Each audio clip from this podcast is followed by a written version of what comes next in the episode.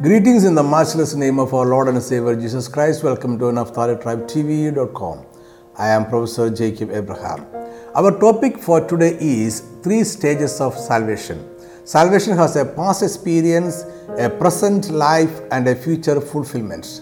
We shall have a simple and brief discussion on this topic in this video. Salvation is choosing the holiness of God.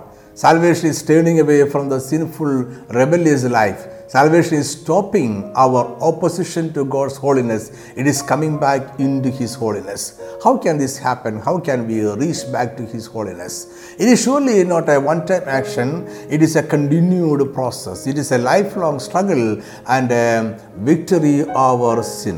Salvation is a process by which an unsaved sinner who was separated from God by sin is redeemed from the slavery of Satan and reunited with God. So, when we are saved, we come to Jesus Christ, receive Him as uh, our Savior by faith, repent of our sin, and receive from Jesus the forgiveness of sin and the free gift of eternal life. However, this is not the entire message of the uh, Bible regarding salvation. Salvation is a long process that begins by faith with a decision prayer. Once a person is born again, he is saved from the penalty of sin, the power of sin, and ultimately will be saved from the presence of sin when God takes him to heaven and gives him a new body like the body of the resurrected Jesus Christ. Thus, we are saved in regard to yesterday. We are being saved in regards to today, and we will be saved in regard to tomorrow. It is salvation past, salvation present, and salvation future. We have been saved, we are being saved, and will be saved. Romans 8 29 30 For whom he foreknew, he also predestined to be conformed to the image of his Son, that he might be the firstborn among many brethren. Moreover, whom he predestined, this he also called. Whom he called, this he also justified. And whom he justified, this he also glorified. The first stage of salvation is that we have been saved. It is the past condition of salvation for a born again believer. This stage of salvation is the justification of our spirit. A right understanding of justification is crucial to the whole Christian faith. The truth of justification is the dividing line between the biblical gospel of salvation by faith alone and salvation based on good works. The word justification is a legal term which declares not guilty. Justification is the judicial act of God. As a judge, he forgives the sinner of all his sins in the past, present, and future. The judge declares the sinner righteous in his eyes and free from guilt and punishment. It happens just once in a person's life by faith in the atonement of Christ for our sins. That means a sinner is declared innocent of any sins. This happens through the blood of Christ. By his blood, all sins of a repentant sinner is wiped out. This happens immediately as a sinner confesses his sins and uh, accepts Jesus Christ as Lord and uh, Savior.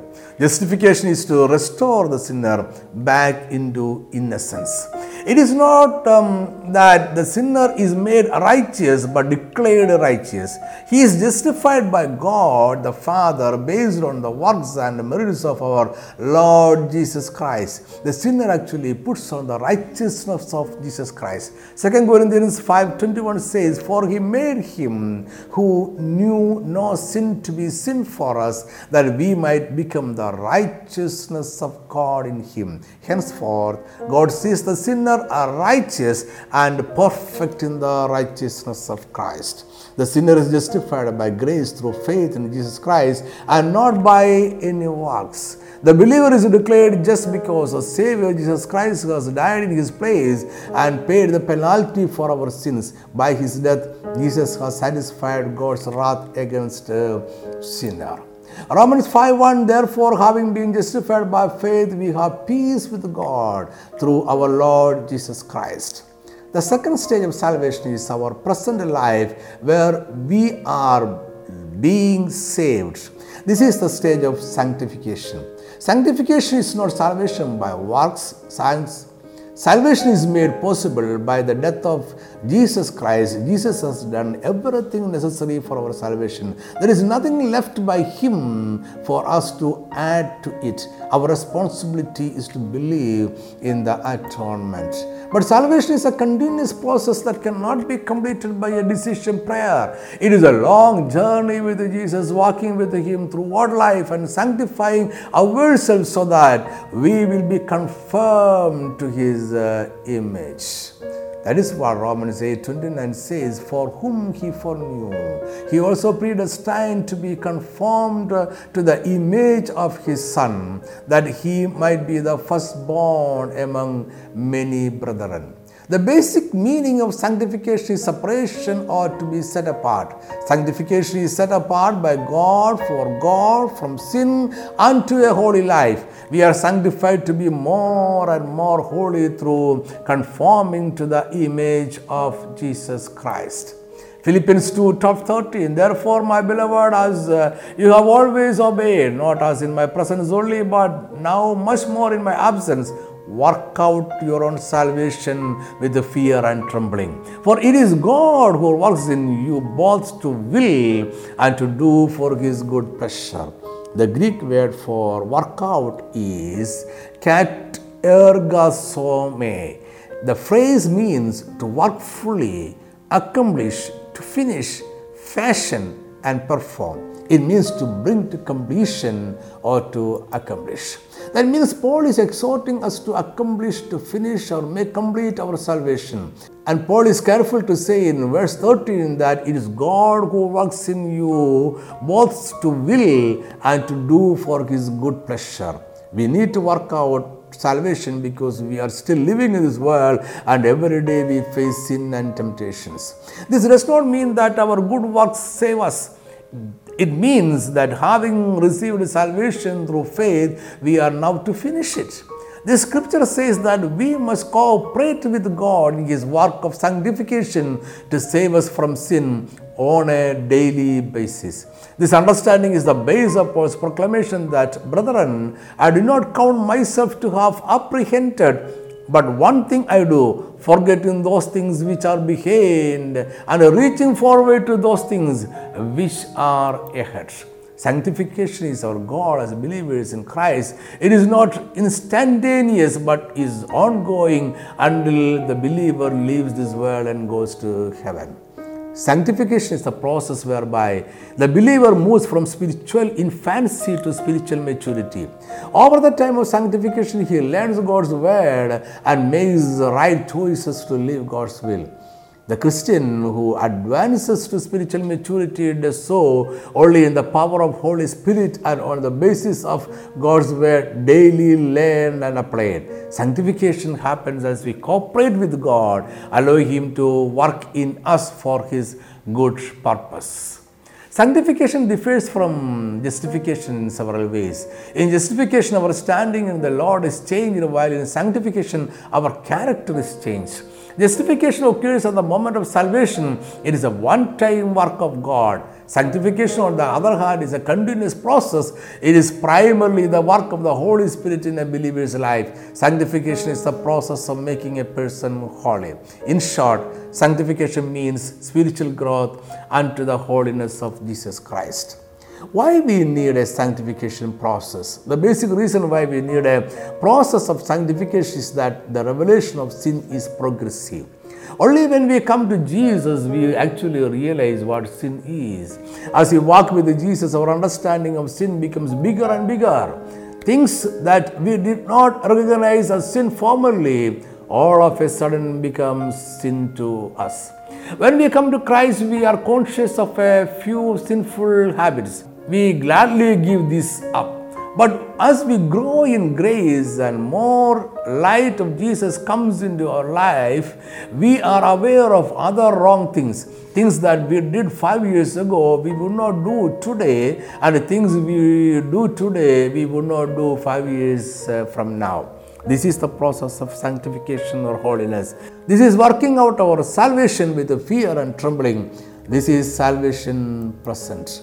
18 years after his conversion, Paul writes in 1 Corinthians 15 9, For I am the least of the apostles who am not worthy to be called an apostle because I persecuted the church of God.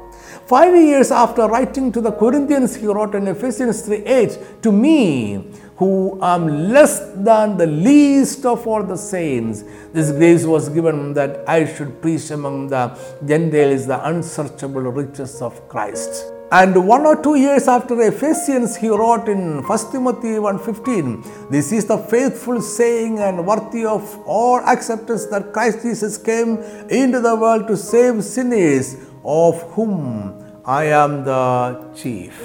What was the matter with Paul? Had he become worse after being saved? No. He only realized more and more his own need for sanctification. Paul never professed in his life that he had accomplished the complete sanctification. The third stage of salvation will occur in future. It is the will be saved part of it. It is also our glorification. Glorification is the final phase of the saved sin salvation experience. It is a process that makes a person perfect it is also a one time act. This happens as he leaves this world either by death or by rapture and is united with uh, the Lord Jesus in heaven. The believer never achieves sinless perfection until he is glorified in heaven. When we are glorified, our sin nature will be removed and we receive a perfect glorified body. Philippians 3 20 and 21. For our citizenship is in heaven, from which we also eagerly wait for the Savior, the Lord Jesus Christ, who will transform our lowly body that will be conformed to his glorious body according to the working by which he is able even to subdue all things to himself. Jesus died on the cross to save us from eternal death and to grant us eternal life. He will come again to complete our salvation by transforming our bodies into immortal, glorified bodies to live with Him for all eternity. So, salvation is not a one time event in our life. It is an ongoing process that we started with a decision prayer. We have to com- accomplish our salvation as we live on this earth. Our salvation will be completed when we receive a glorified body without sin nature. So, in our present life, we should maintain a sanctified walk with God just as Apostle Paul did. Let us deal with the present and allow God daily to work in us for His purpose and uh, glory. Let us grow in holiness by completely submitting to the Lordship of Jesus in every area of our lives and continuously leaving the past behind of all things that are not right with God. Let us live as Jesus wants us to live. Allow Him to work in us, have His way in us, and let us be always open and sensitive to the prompting of the Holy Spirit. Let me cut short. I hope this message has been a blessing to you. Thanks for listening and watching. May God bless you. Amen.